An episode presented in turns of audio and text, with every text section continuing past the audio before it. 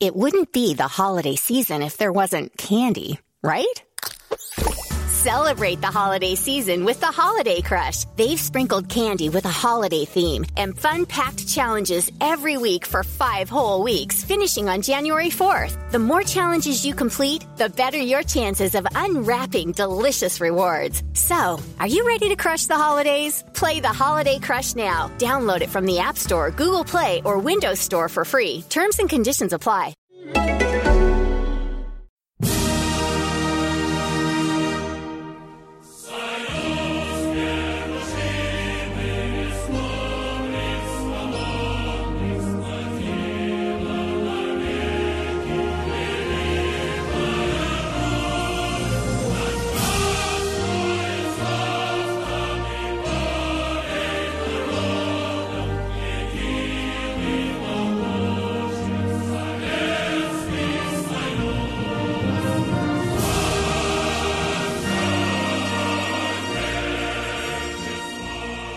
Hello and welcome to the Futbolgrad podcast. My name is Manuel Veth, and as always, I'm joined by Tim. Tim, how are you doing? Bright and early here in, uh, on the BC West Coast, isn't it?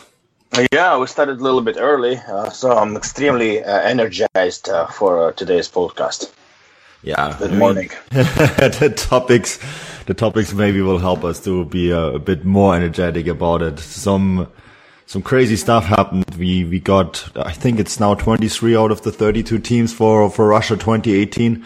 Well, we're gonna talk about some of them um, on today's podcast. So yeah, well, we'll see. Maybe that gets us a little bit fired up, eh, Tim? Yeah. so uh, as always, joining us, uh, Andrew. How's it going, Andrew? How's how's Siberia? That's uh, always my first question. And what did you think of all our craziness last night? Yeah, it was it was kind of uh, the most inconvenient time for me. I I made a, a balanced decision to watch some of Russia's um, game against Iran live, and then get up at four thirty to watch Argentina. But I couldn't stay awake for all of the Argentina game either, so um, I did miss some of the the madness live. But God, what a crazy night! Um, this is going to take quite some analysis, I think. Yeah, it's it's going to. But let's start with a team uh, that's that's automatically qualified, and that's Russia. And they they actually played two friendlies, and um, not against Dynamo Moscow or Spartak or CSKA or I don't know Tosno.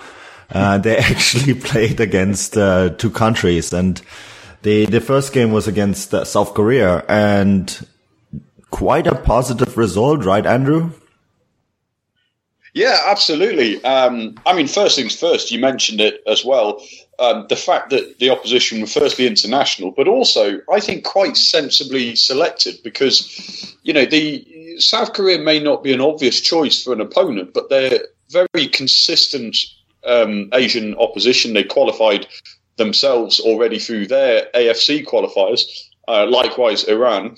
Um, and they're actually very good. Uh, I mean, South Korea have been on the slide for the last few years, but they're still a, a, significant opponent. They're the sort of standard that Russia may well be drawn against as a fourth seed in when the World Cup finals draw is made. So, um, firstly, for once, I will actually congratulate the RFU. Decent friendlies are lined up, um, and it was great. Yeah, five debutants in that first game. Um, they, I mean, Russia were pretty dominant. Um, once they got going, swept into a 4 0 lead. And yeah, okay, they conceded twice um, late on, but I don't think that should really take away from it. Um, it was it was pretty much positive all round. Cherchesov's selection, um, new guys came in, did reasonably well, um, and and got a good, positive, high scoring result. So yeah, that was about as positive as it could have been.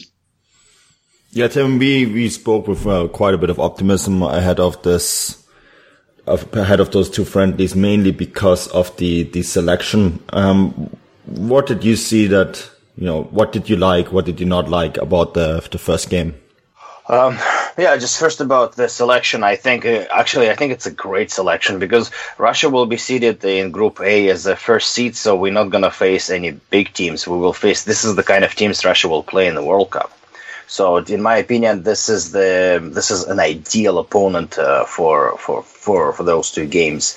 And um, given the past experience that South Korea, Russia had, I think it's very important. And then um, in the past, Russia played against uh, Algeria and Tunisia at the World Cups. So Iran and uh, South Korea, I think, ideal opponents. Actually, it's way better than actually playing. I don't know Argentina or whoever they will be playing. But um, in terms of game, I don't know. It's uh, first of all, Russia scored four goals. This is unbelievable success for, for the national team. Uh, even two came from the South Korean player, but still four goals in total. That's amazing. Um, um, you know, back uh, to the team. That's an ex- exciting uh, moment. I think that's actually looked. I, I it, their their um, him and Smolov uh, looked quite interesting. So I think this actually this uh, this pairing on forwards has has a has a future. And obviously, I'm excited for my Spartakman Samedov, who who was I think, in my opinion was uh, was great. Yeah, that's three five two. Uh-huh, we've spoken yeah. so often about it's that we didn't weren't quite sure for a long time whether that was the right formation or not, and I, I Cherchesov said right from the very beginning, he said, I analyzed all the previous uh, tournaments. We always place with four at the back. We never place with five. And uh, in in most of his previous teams, he worked with that strategy. He said right away, this is going to be the strategy and mm. the tactics for, for going forward. So, yeah. I, and I think he's right. You know, I think it is the right strategy. When you look at the, uh, a lot of the big teams all over Europe are switching to 3-5-2, you know, so I, I assume that a lot of the national teams are going to play in that formation as well. You look at Germany, what, what they did at the Confed Cup, they played 3-5-2 as well. It seems to be that's the, the 3-5-2 is the no, new 4-2-3-1. It seems that a lot of teams are going back to that formation. Um, Andrew, the, the second game now didn't go quite as smoothly. Um, Sardar Azmoun scored the the opener in the 57th, and then uh, Poloz, his former teammate Rostov, scored the equalizer in the 74th.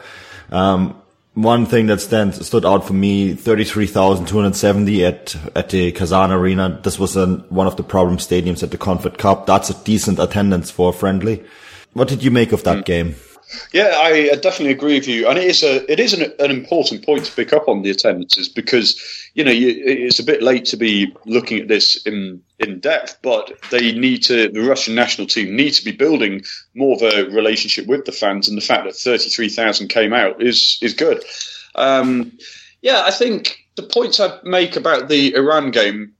Um, I mean, firstly, on the yeah, just looking at the result, okay, one-one against a decent side like Iran is not the worst. It's not humiliating. It's not like losing four-three to Costa Rica. Good sides Costa Rica are, but conceding four in a manner like they did, that was really concerning.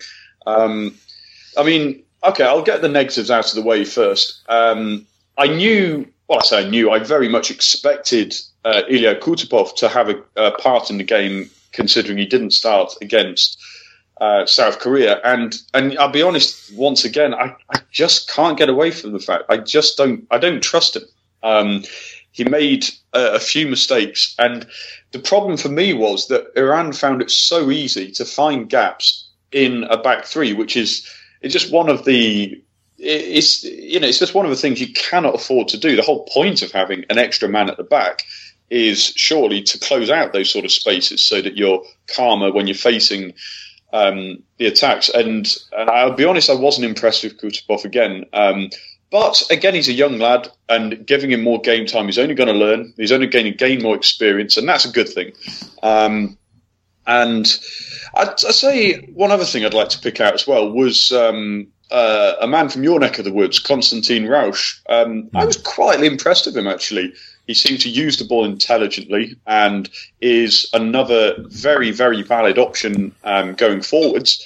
So, okay, he's only played twice. We'll see how he develops, but it's good that he's integrated now. Um, so, yeah, the result wasn't great, but they did create a lot of chances. Um, and um, Samedov, again, like you mentioned, Tim, uh, a great assist um, on the volley from out wide, so accurate. And that is going to be, and I said this a while ago, that is going to be such a valuable tool on paper, you look at him, he's 33. He doesn't have the pace he once had. Um, he certainly doesn't have the pace of Mario Fernandes or um, even Igor Smolnikov. But he doesn't need his pace. He's such an intelligent user of the ball. So I'm, I'm really pleased for him. I really like a, an intelligent user of the ball like that. And his assist um, showed that. So all in all, I'd say a very successful international break. Um, you know, didn't didn't beat Iran, but I don't think that matters. Yeah, Tim.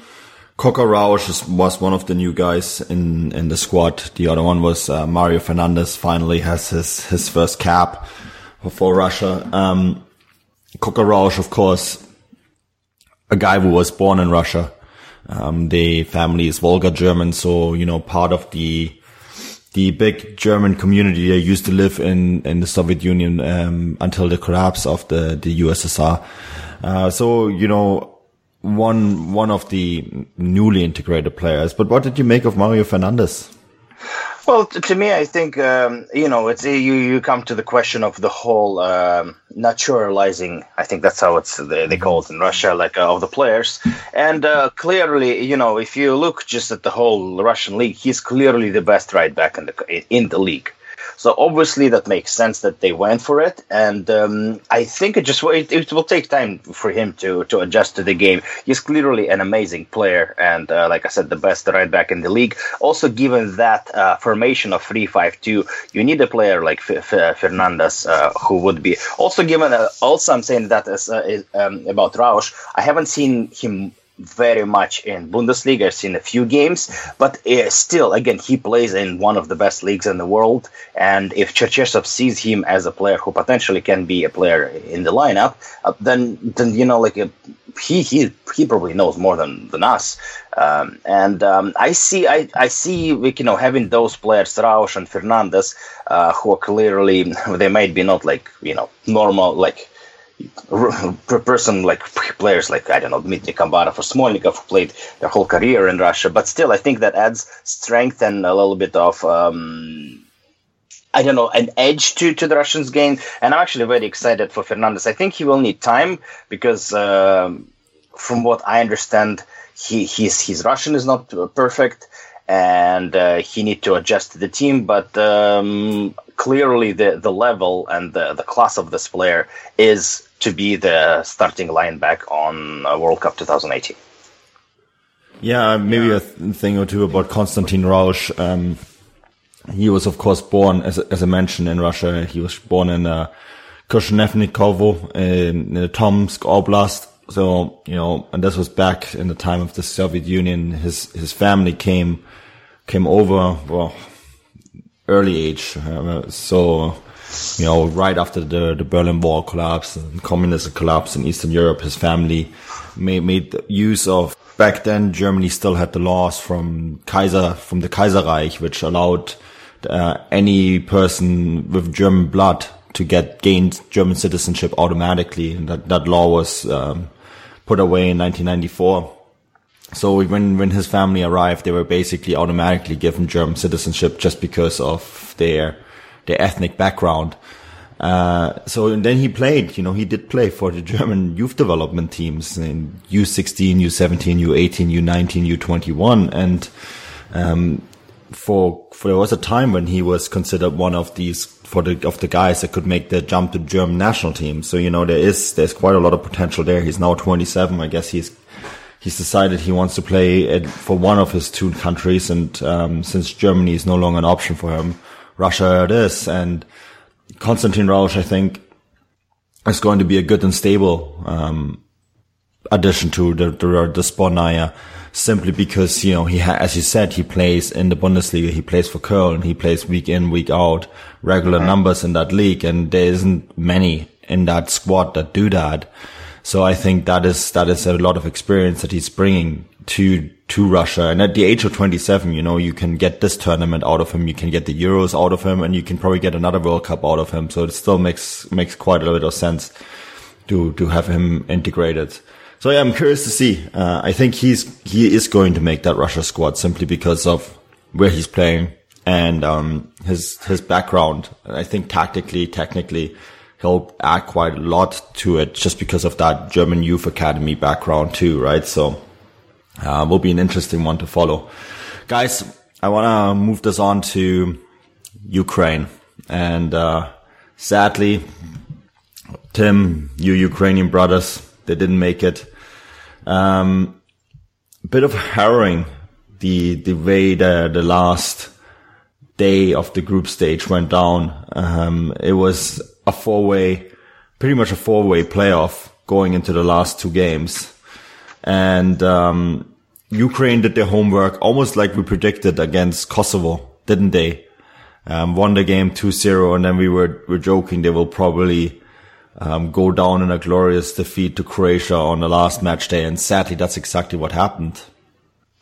Yeah, to me, this group I was uh, the group I followed the most out of this whole weekend uh, because I watched Iceland, uh, Turkey, and then I watched the uh, obviously Ukraine game. And for me, that was um, yeah, like obviously that's the most the most dramatic uh, group um, in in that in that whole um, uh, European qualification.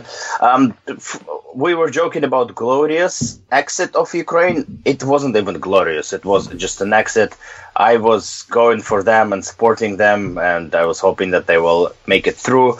But really, I watched the game, and now just looking back at it, like I don't really can recall any real good chances except those two uh, shots in the first half from uh, from a fairly long distance and um, I have no idea what happened to them in the halftime because they they they came out as a, as a completely different team, and um, it was it was really big difference between the fairly exciting um, first half and complete uh, failure in the second half.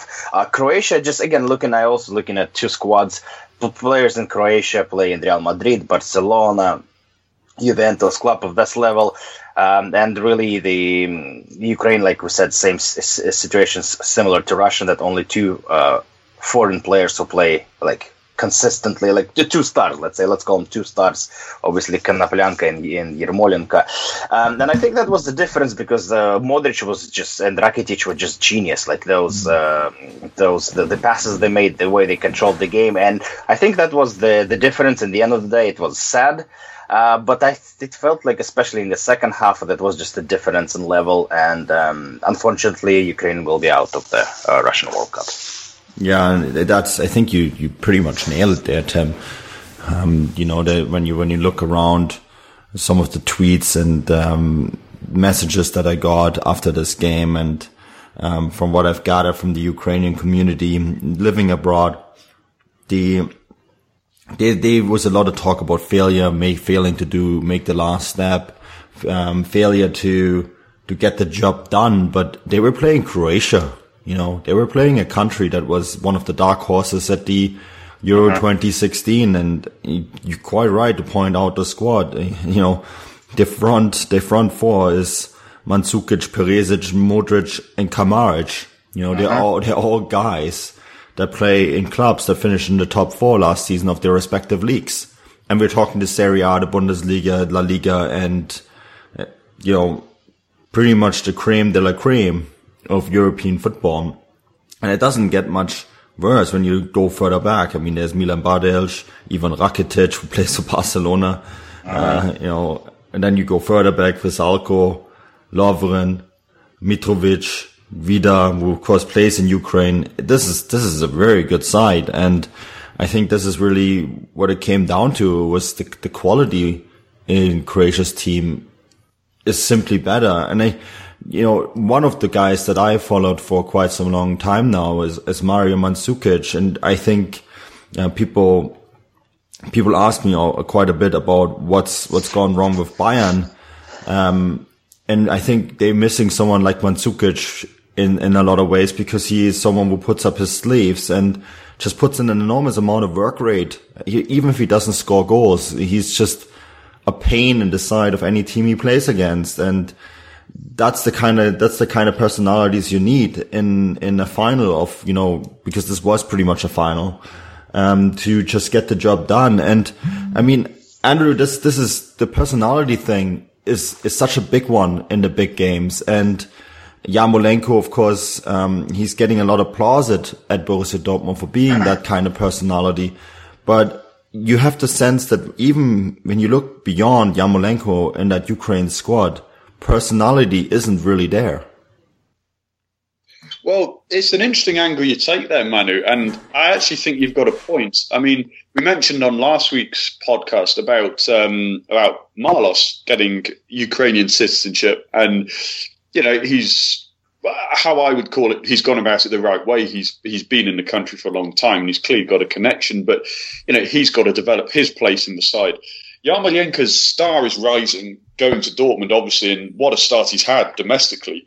Um, and I mean, it's it's quite hard to judge from this distance, but you will always question whether you know he his head is distracted somehow, possibly. Um, he actually, I think, had quite a good game. Um, you know, he, he laid on chance after chance for his teammates and perhaps was unlucky not to have at least assisted one. Um, but um, yeah, you mentioned the character. It's such a hard thing, isn't it, to shake off whether it's real or whether it's been created by the media and the fans actually doesn't really matter. If there is a a weight hanging over them of of crumbling at the crucial stage, that's a hard thing to shake off. And um, you know the character comes. Well, of course, character comes into it. Ukraine have consistently been you know, qualifying at the top of groups or very near the top of groups for for a lot for a number of years now. Um, so the quality is obviously there, and Yarmolenko's the star of the show. But um, it's not just about him. There is Konoplyanka, there is um, Tsygankov coming through. Marlos is now naturalised, of course. Um, so character's got to come into it. At home to Croatia, well, you mentioned it. Croatia are a great side, yes, but you know, that's kind of the point of qualifiers, isn't it? If you can't beat the side in front of you, then you don't deserve the right to be in the World Cup. So on that basis, it, it's the right result. Um, so, yeah, I don't know where Ukraine go from here. Do they do they make a huge upheaval? Do they? I mean, is Shevchenko going to lose his job for this? I don't think he should. Um, I think consistency is what we need, but we'll wait and see if the Ukrainian Federation have that patience. Yeah, that's a very good question. What does Ukraine do from here? I, I reckon Shevchenko will keep going and um, build on what he's done because the the results weren't all bad, and um, I think they they they were a bit unfortunate. Um, you know, given the, the draw and who they were in the group with, because this was this was a tough group of Iceland, Croatia, Ukraine, Turkey even Finland and of course Kosovo mm, first World Cup qualification cycle. But still not a bad team. So this this was a tough group, and um, they they didn't do too poorly. They just didn't get the result when they needed it the most. Um, but I think that Shevchenko is the right man for the job, and I think he needs he needs to continue with his work and continue to build. And um, Ukrainian football is, is in an awkward position, and um, politically, and needs to just um, find a way to to get get through the situation. Um, you know, so I think and I hope that Shevchenko will keep going. Um, speaking about politics, this this was a a tweet that I saw. Uh, by Shaun Walker from The Guardian, and uh, he put out the statement saying that it wasn't even sure whether Ukraine would have gone anyways if they had qualified. Now, Andrew and Tim, I throw this question to you both we've seen statements by the FFU, quite clear statements that they will be going. Um, I spoke to Alan Moore, who was very close to the players union. They also said all the players said we'll go be going to Russia, and um, I, I think you know maybe to you first, Andrew. Um, is this just a harrowing attempt somehow by um, a, a, newspaper that I actually really respect, The Guardian, to to put controversy into a subject that where there is controversy, but into a, a particular part of it where there really wouldn't have been any. Well, I, I mean, I, I, agree with you on that point. I really don't think. Um, I mean, even without seeing the statements from the Ukrainian Federation, um, I, I, don't think there's any doubt Ukraine would have gone anyway. Because to not go would make a bigger deal of of it than it would have done if they had gone. If you see what I mean, you know, not going is such a such a huge statement. I mean, what what would that what message does that send to the players? Do you honestly think the does anybody actually think the players are genuinely more interested in the, the political statement or actually the biggest stage of their careers? They're not. You know, they go if they go through a qualification campaign, earn the right to get there, and then the federation says, "Oh, by the way, we're not going to go because we think it might be," you know, the, uh, the thing I'd point out it, about the relationship between Ukraine and, and Russia, without getting into the deep inside politics of it, because Manny, you'd probably be a much better person to speak on the politics side of it. But what I, my experience, I've I've known a few um, Ukrainians where I live in Tyumen, and there was a cab driver actually I spoke to once, and and he actually lived very very close um, to Crimea, and he he said to me, and I've I've gone in his taxi a few times actually, and he said, you know, a lot is made about Russia against Ukraine, but a lot of us actually see a lot of brotherhood with a lot of Russians. Um, it's the, the some areas of the country, there'll be different sentiments, but it's not like Ukraine is one block with all the same sentiments. Um, so the fact that uh, you know this this tweet came out, I think it was just extremely unhelpful. It, it wasn't very well thought through because. Um, especially for somebody well placed as Shaun Walker is in Moscow, um, in the region, he should have really known more about what uh, the Ukrainian Federation were likely to say. Um, but yeah, it's it is in itself a non-issue, but it's become an issue by an unhelpful tweet, and I just don't like that. It's unnecessary mm. at this stage. Tim, do you think that Russia has been spared an awkward situation by Ukraine not going? Um, you know, UEFA recently this still holds up the principle of not drawing Ukrainian and Russian teams together. There's also the, the in the recent UEFA Nations League. Um, at one point, we'll have to all study what that actually is and um, they've decided not to draw Russia and Ukraine together. Do you think Russia has been spared an awkward situation by Ukraine going? Because uh, one of the things, uh, one of the the statements I got is that Ukraine really wanted to go, um, simply to remind people what's going on in the Donbass. Well, you know, actually, I had a hope that Ukraine first may make it, and then that somehow will be a, uh, will make a positive effect on the whole situation. In general, you know, for me, it's hard to say because I live far away, and that conflict happened after I moved to Canada, so I don't have this inside uh, knowledge, but I have outside knowledge, and I'll tell you what. I play on a Russian, like we call it, uh, like a, a team of Russian-speaking players my half of my team are Ukrainians, and they're like my one of my best friends here. My mom's boyfriend is Ukrainian, and uh, I listen to Ukrainian bands. I follow Ukrainian football. To me, it's all bullshit you know all this political stuff it's it's of course there are of course like there are some some conflicts and there are some people who have radical views. But i follow up what uh, what andrew is saying that to us to most of us especially may, to older people who were born in the same country that called soviet union where uh, there is a lot of brotherhood. Of course it's not ideal and there there are some problems but um, in my opinion i don't see a big difference be- between russians and ukrainians as as as people we were brought up in the same environment and we have same similar traditions. Uh, most of us speak the same language and i don't see that as as i don't i don't like this conflict and i don't think that should be a conflict. So the way i saw that i was hoping that maybe uh, ukraine going to the to the world cup will be this the positive turnaround in the whole relationship. Maybe not between the governments maybe just between normal people and uh, that the, we had a couple of experience in the past when just Russians uh, and Ukrainian sports people that when they met at some international tournaments in different sports, uh, they showed the solidarity and they showed that they're first people, and then there's this politics uh, side of things. So um, yeah. Yeah, I'm not sure if I'm answering the questions. I'm just mm. really saying my opinion, but I I really upset personally like this this conflict makes me really upset and i don't think it should be there and i think it's all comes from politics and uh, normal people are above that stuff. And you know like i said i've been supporting ukraine this whole qualification and i really want them to make it and yeah.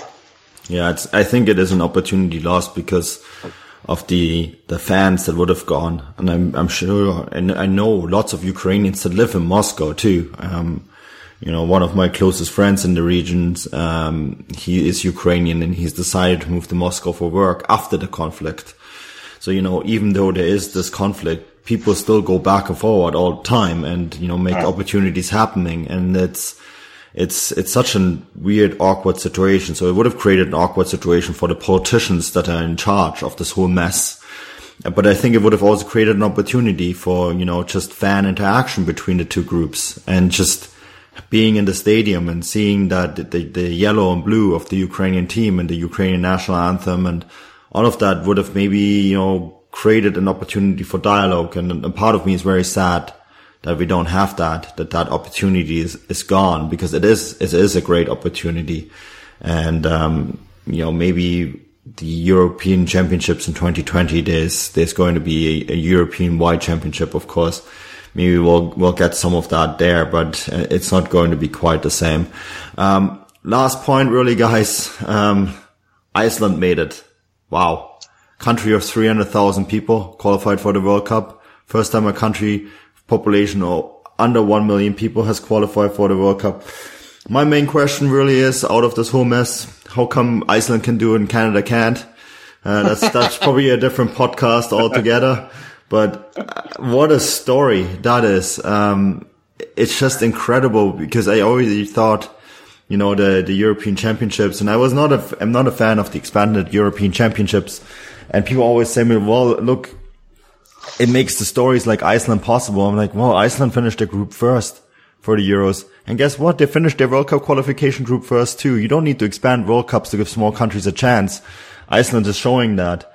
So, you know, the whole talk about expanding World Cups is, um, is basically proven wrong by Iceland doing what they're doing. But Andrew, I know you have um, a, a, friend within your circle over the, these football times who must be just absolutely ecstatic about what happened to Iceland. Oh yeah, just a bit. Yeah, Jim Jim Hart. He's uh, he he's actually in regular contact with the Icelandic uh, FA, and he's just fallen in love with the team, as most neutrals have. And you know, to go back to the very start of your question, Manu, how have they done it?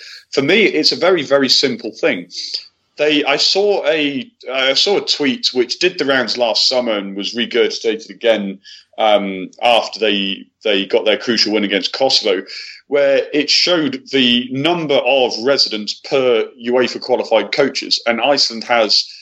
I don't know if it's the highest in the world, but it's certainly one of the highest proportions of qualified coaches to population.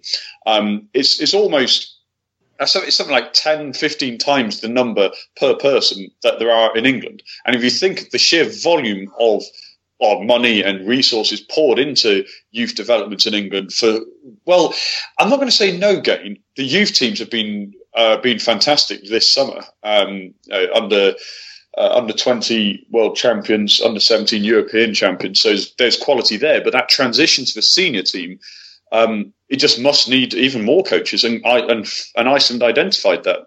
So uh, that plus a phenomenal spirit that you really get out of every performance they have. You know, we're looking at that group. They've won a group against you know above the likes of Croatia, who, as you guys mentioned, they've got players for Barcelona, for Real Madrid, for for for Inter Milan. You know, they've got all of these top players. Iceland regularly field players from Cardiff City, from Burnley. Um, Gylfi Sigurdsson's their star name, but um, you know he's not exactly tearing the world alight at Everton at the moment. Um, you know, but that doesn't matter. They've got quality coaching. They've got an ethos that's been drilled into them from a young age, and um, and they've got good team spirit, and that is what endears them to so many people. And they will have so many neutral fans at the World Cup. Um, I, am desperately hoping actually they'll get drawn in, uh, well, at least have a game in Yekaterinburg so I can get to see them live. But um, yeah, full credit to them. Yeah, absolutely. And I think, you know, the, the debate in North America, of course, is raging because the, the boys down south have done the unthinkable and did not qualify of what I think is probably the most easiest qualification group there is in the world. Bruce Arena may think otherwise, but it seems like um, things have been tough for him all around. Um, and they, of course, they wonder how Iceland has been doing it. And I think there's, there's really two things, lots of coaching. And I believe it's free football too, isn't it, Andrew? You know, you don't have to pay to play. Um, yeah, that's, yeah, that's, so. that's, that's, the, key point. That's the number one thing. You want kids to play. Don't charge them up to $2,000 a year to do it. You know, you, you alienate a huge part of your population. So if the USA is wondering how Iceland is doing it and and countries like the US doesn't do it, and uh, Canada is throw you in there as well because you have very much the same problems than the USA has. Um, look at Iceland. make coaching free, make playing free, and you will get results. That's really, you know, the number one issue. Uh, I had chatted with someone who was very knowledgeable about it yesterday on Twitter, and he said that's the number one issue. Iceland has shown how to do it as a small country. And I mean, this is, this goes even, you know, it even qualifies with teams like England, who struggled many years, um, with, despite having an enormous amount of potential and resources. And it, it's quite simple. Make your kids, give them access to good coaching, good facilities, and don't charge an arm and a leg for it. Um, it, it leads to results. Go figure. Anyways, I want to move on to another topic, and this is actually um, something that made me quite sad. And this is Group A, where France and Sweden qualified. France um, is going to be one of the best sides, maybe one of the favorites at this tournament. They didn't always convince me uh, at this World Cup cycle. There was games where there was where I was thinking, "Wow, that's that's fantastic." They they play the best football all around. And then there was games like the 0-0 against Luxembourg where they were just horrible. Um, but, you know, they didn't really surprise too many by winning this group. I think what is the big surprise is the Netherlands not making out of it. And um, they were put in a very tough situation on the last match that they had to beat Sweden 7-0 to get past them. The, the qualification groups, of course, used goal differential as the number one tiebreaker uh, rather than head to head. Uh, Tim Oranje, Oranje Boven is the slogan, uh, which means above. No, sadly not true this time. We'll miss out on a lot of orange, a lot of fun fans uh, at Russia 2018. Your thoughts on that?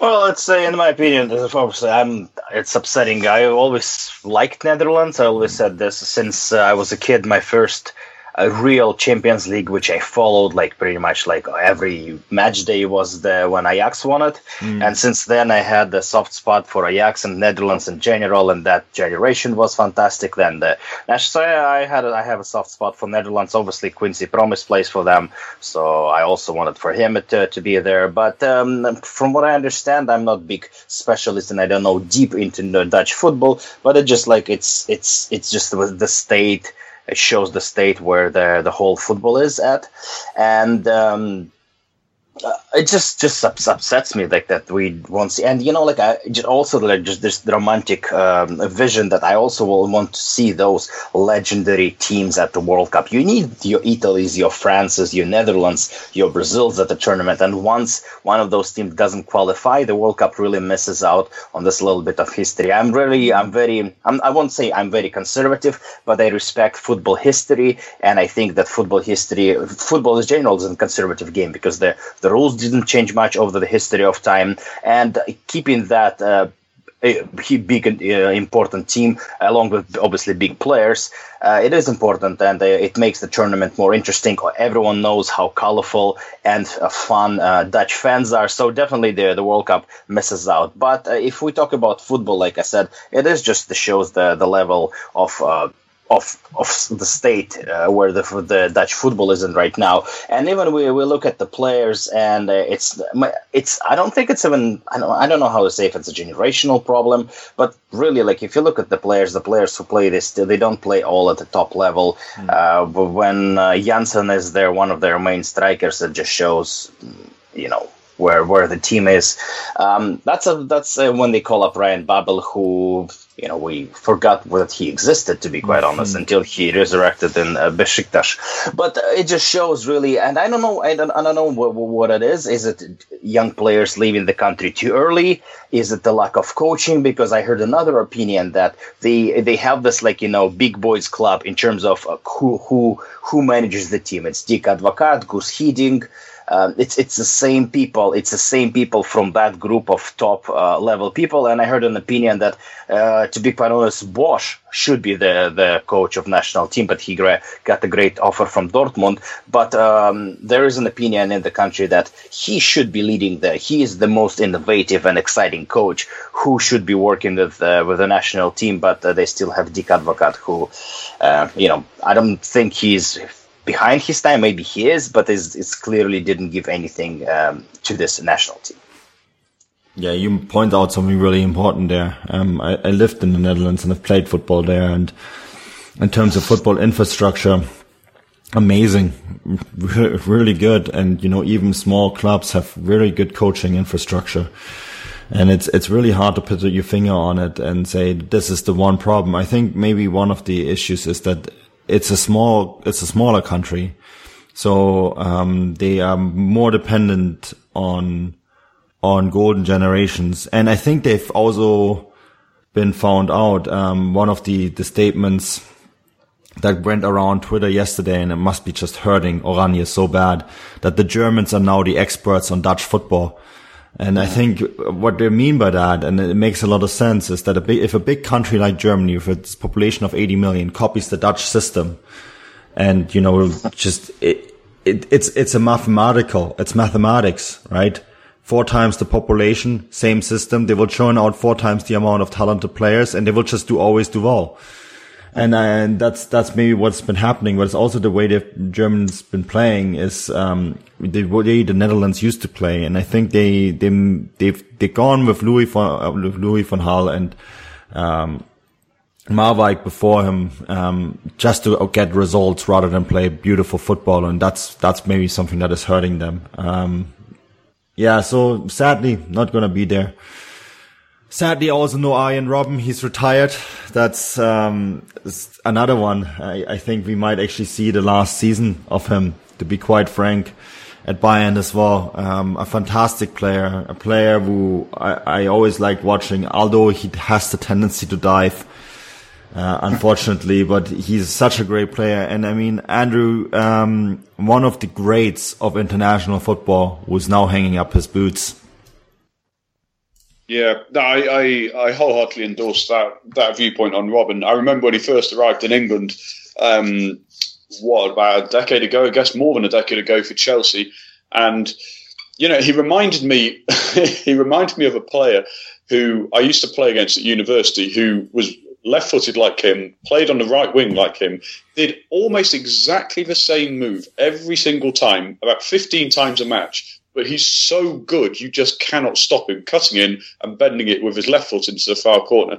I mean, it's far more than just that, but I mean, that's what I remember of him. I'm already talking of him as a finished article completely, but um, God, he's uh, he's just he's one of those players you just absolutely utterly detest to play against. He's just um, you look on the team sheet, and you just you would groan as a defender.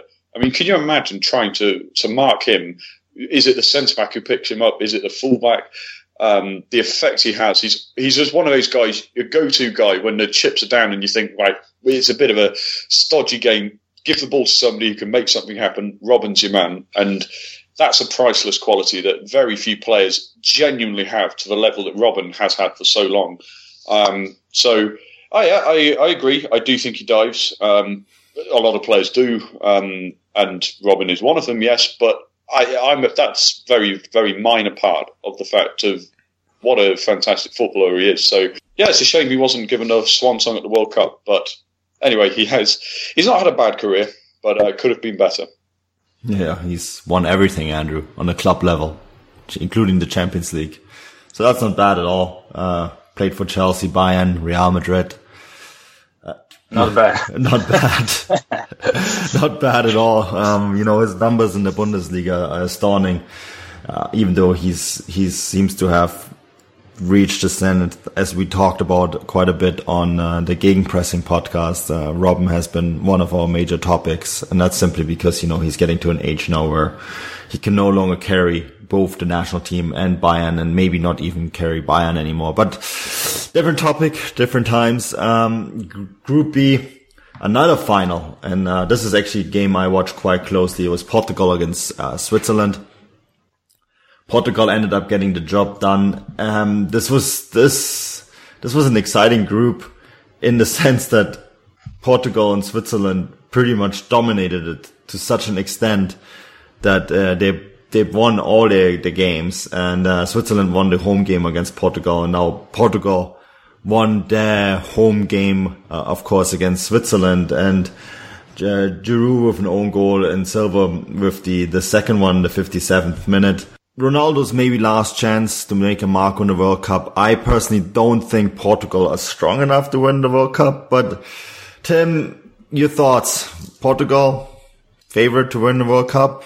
One of the favorites, maybe.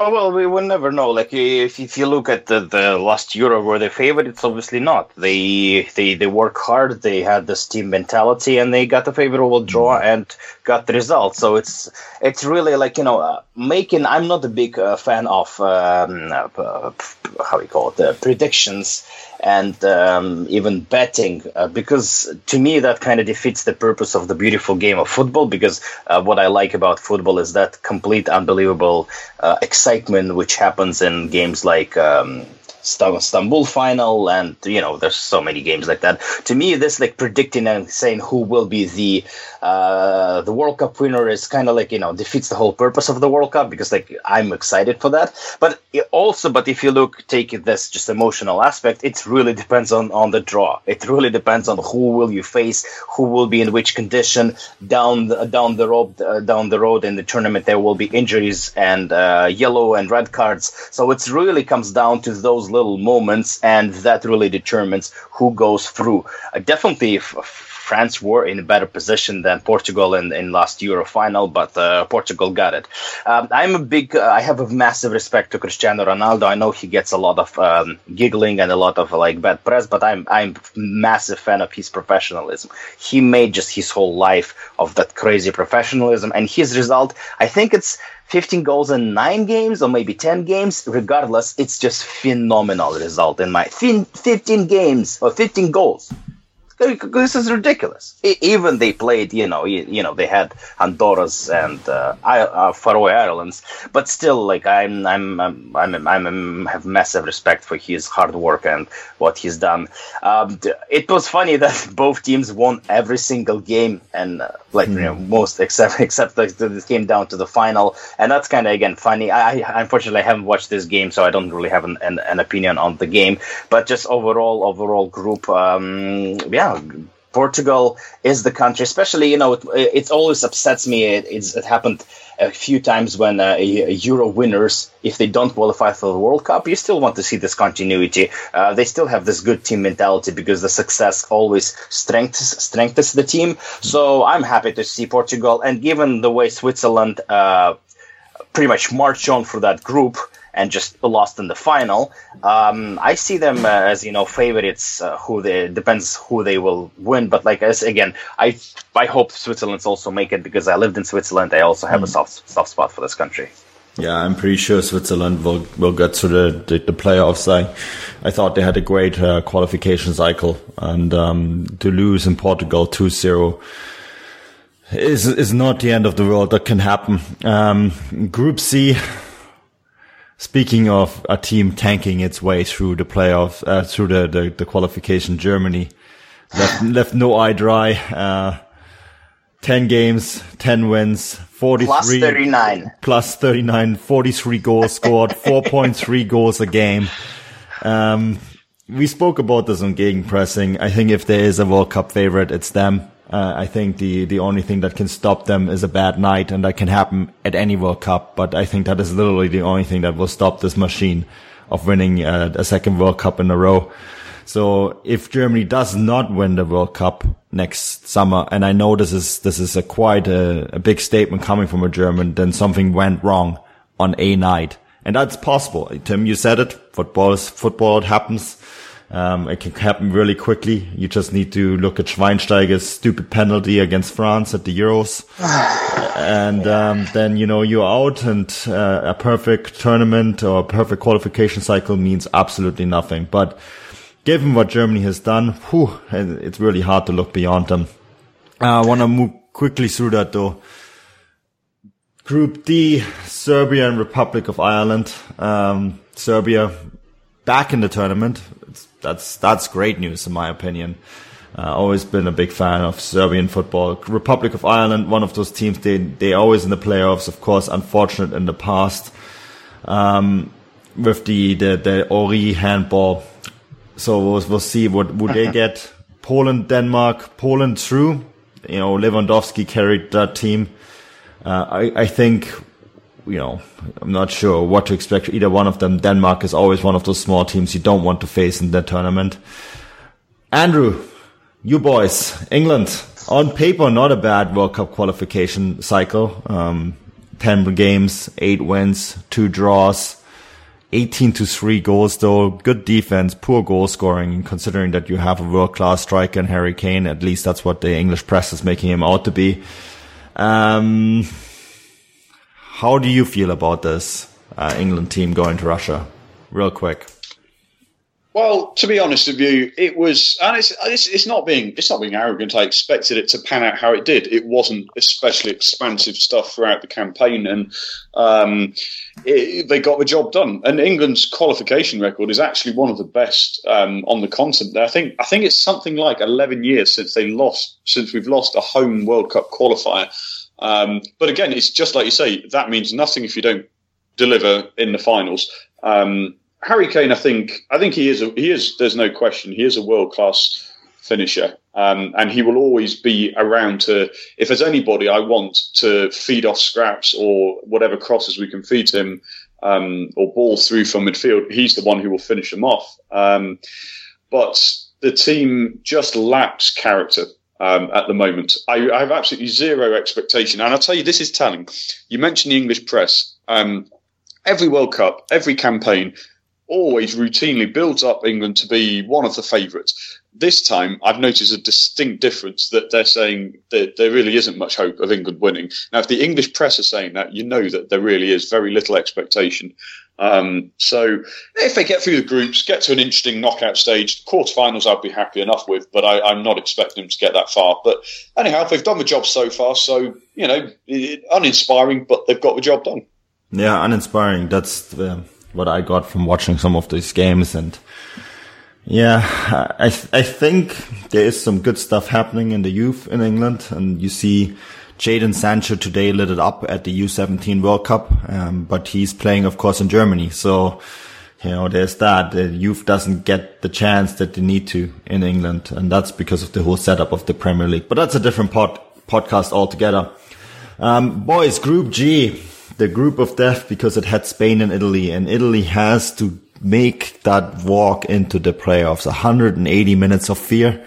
I remember when Germany was last there in 2001, mostly thanks to England um, actually winning against Germany for once.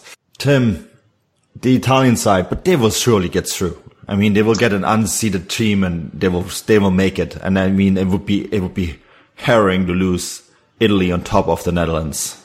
Exactly, exactly. Again, going back to the same points I made about Netherlands, we need Italy at the World Cup, and uh, they have this exciting generation of young players coming up. Uh, maybe not this tournament, maybe next tournament, or maybe next Euro. This is where they will get some experience. But they have this a lot of really talented players who who do well in their um, in their um, in Serie A, and um, they're so like I want them to to get to the result to get this uh, this this playing experience play players like um, you know Bernardeschi. You get those. Uh, like you know those players who are who are exciting to watch and I, I want you want them to develop and obviously Gigi Buffon this is I think everyone in football is a big fan of Gigi Buffon mm-hmm. and see seeing him again at the World Cup and uh, probably finishing up his career there uh, for the national team. Again, that will be a massive, massive. Uh, you know, again, we need this. The World Cup gets um, b- benefits from uh, players like Gigi Buffon or like uh,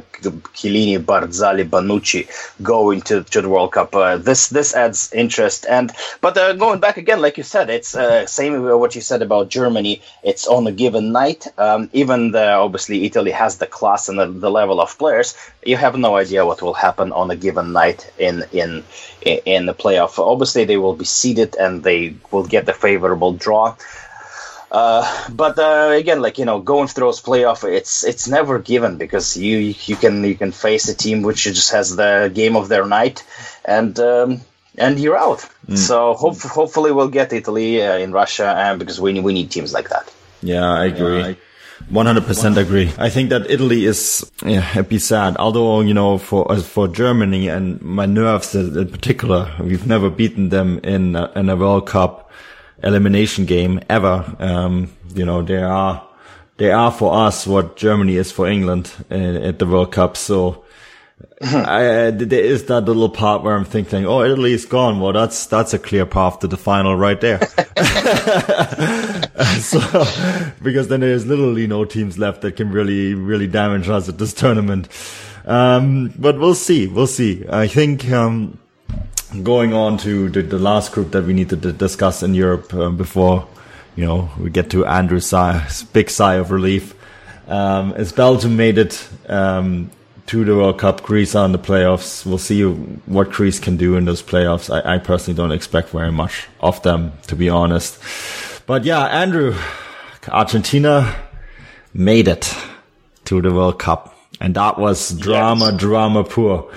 Wow. Um, so we got the, the four direct teams from CONMEBOL, uh, Brazil, Uruguay, Argentina, Colombia. Argentina actually finishing third, which is a lot more than we expected.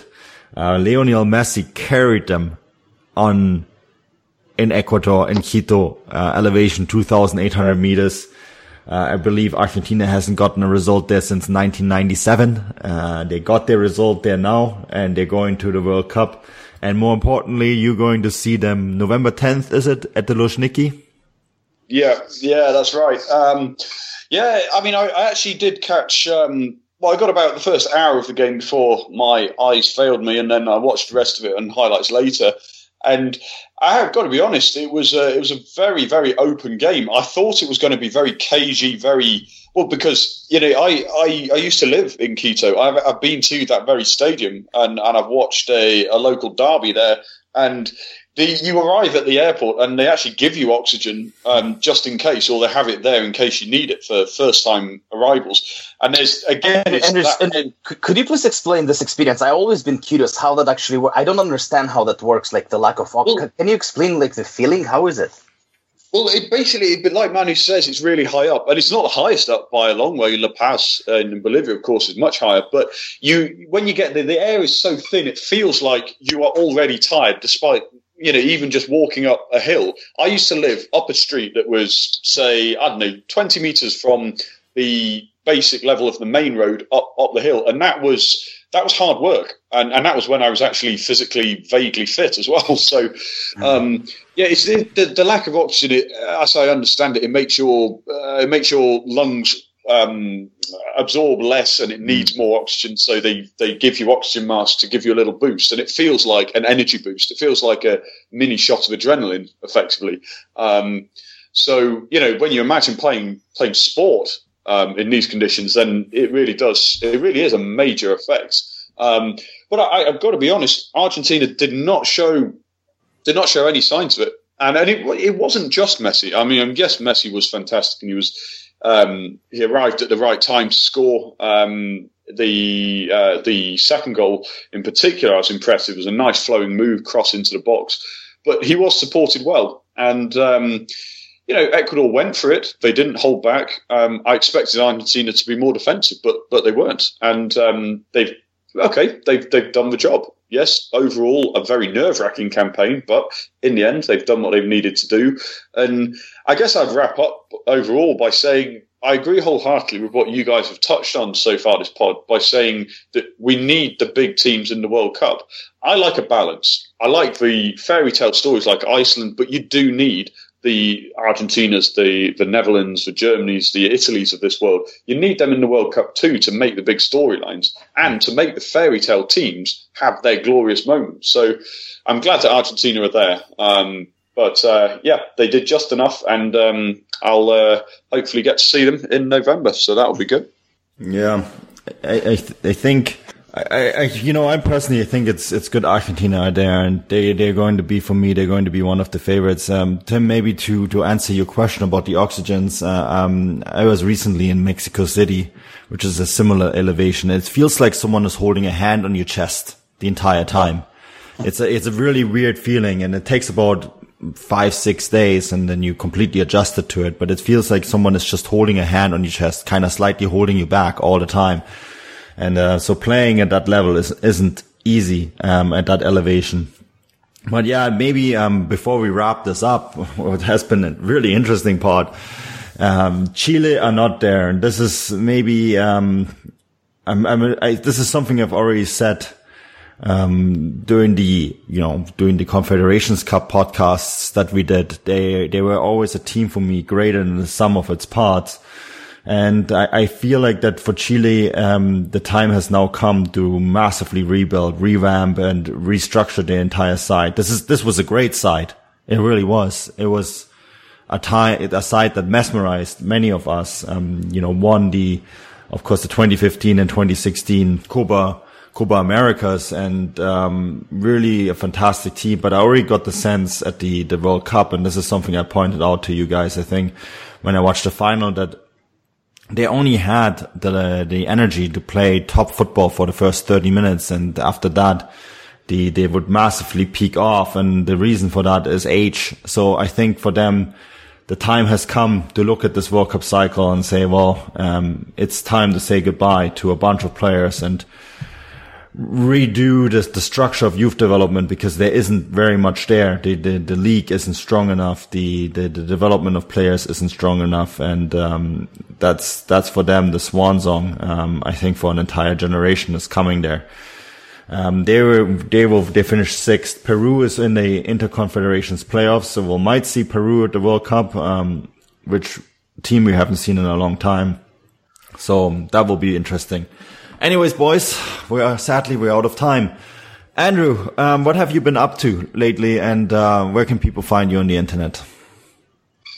Yeah, as usual, doing um, doing a round of previews, and of course, there's the uh, Champions League uh, previews uh, coming up for next week. So I'll be writing more of those. Um, and I'm actually, um, you mentioned Chile, their their opponents, Brazil. Um, I'll be uh, well, I've actually I've edited a, a, great magazine coming out these football times one, um, which is is on it's on sale at the moment. It'll be delivered soon, and that's going to be uh, probably the best issue yet. Um, so I'm particularly proud of that. Um, but yeah, like I say on Futbolgrad, the the previews for Champions League and Europa League that's um, that's what's up next for me. Um, on Twitter at Andrew M I J Flint. So find me there. Yeah, Tim, how about you? Well, I'm excited for Champions League as well. Uh, big game for Spartak, and then um, obviously, you know, I will be the, the, league is coming back soon, so that's that's uh, and to me, it's a very important season on the point, in my opinion. Um, but yeah, um, um, my band is playing the show on the weekend. The Whitecaps are playing, and um, the, you can find me at Russian Team 61 at on Twitter. Yeah, it's definitely an account worth following. Well, I've been your host, Manuel Veth. You can find me on Twitter, of course. Go follow me and some of the controversial stuff that I put out at Manuel Veth. And, um, yeah, you said it, the, the Whitecaps are back. So that's Sunday. And of course, the, the Champions League previews that are coming out. They will be coming out Sunday as well, Monday, um, and then the Europa League will be out on Tuesday, and this is across the entire network. You can find that at Futbolgrad Live. Um, also, I want to say this, um, uh, we're actually going to be, Futbolgrad is going to be back in Europe, um, big time. No, starting in mid-November, you know, we're going to cover games on the ground. Of course, some of us are already covering games. I'll be back in November in Europe and uh, try to cover as many Champions League games as possible, Bundesliga games as well. So that's that's the big Futbolgrad on tour, um, which is starting in November. So if you're in Europe, you're listening from us in Europe, um, and you even want to hang out, shoot me a message. Uh, that's always cool. Uh, finally, iTunes. Uh, if you listen to us on iTunes, please leave us a review, leave us feedback. Uh, any feedback, even on Twitter, is always welcome. We enjoy getting the feedback, negative and positive, because it helps us get better. And that's something we want to do. So anyways, that's it from me. Um, talk to you guys next week. Do svidaniya.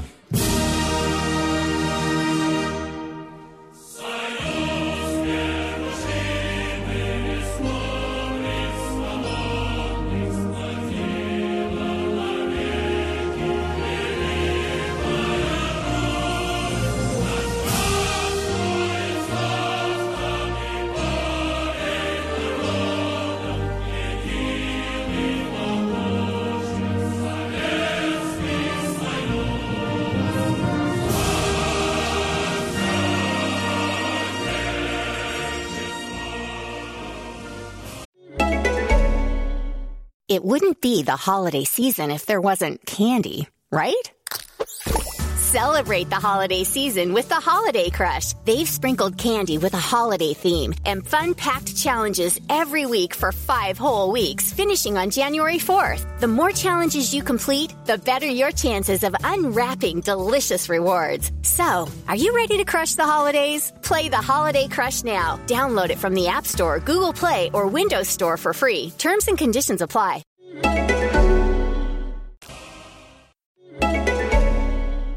It wouldn't be the holiday season if there wasn't candy, right? Celebrate the holiday season with the Holiday Crush. They've sprinkled candy with a holiday theme and fun packed challenges every week for five whole weeks, finishing on January 4th. The more challenges you complete, the better your chances of unwrapping delicious rewards. So, are you ready to crush the holidays? Play the Holiday Crush now. Download it from the App Store, Google Play, or Windows Store for free. Terms and conditions apply. Thank you for listening to Bleav. You can show support to your host by subscribing to the show and giving us a five star rating on your preferred platform. Check us out at Bleav.com and search for B L E A V on YouTube.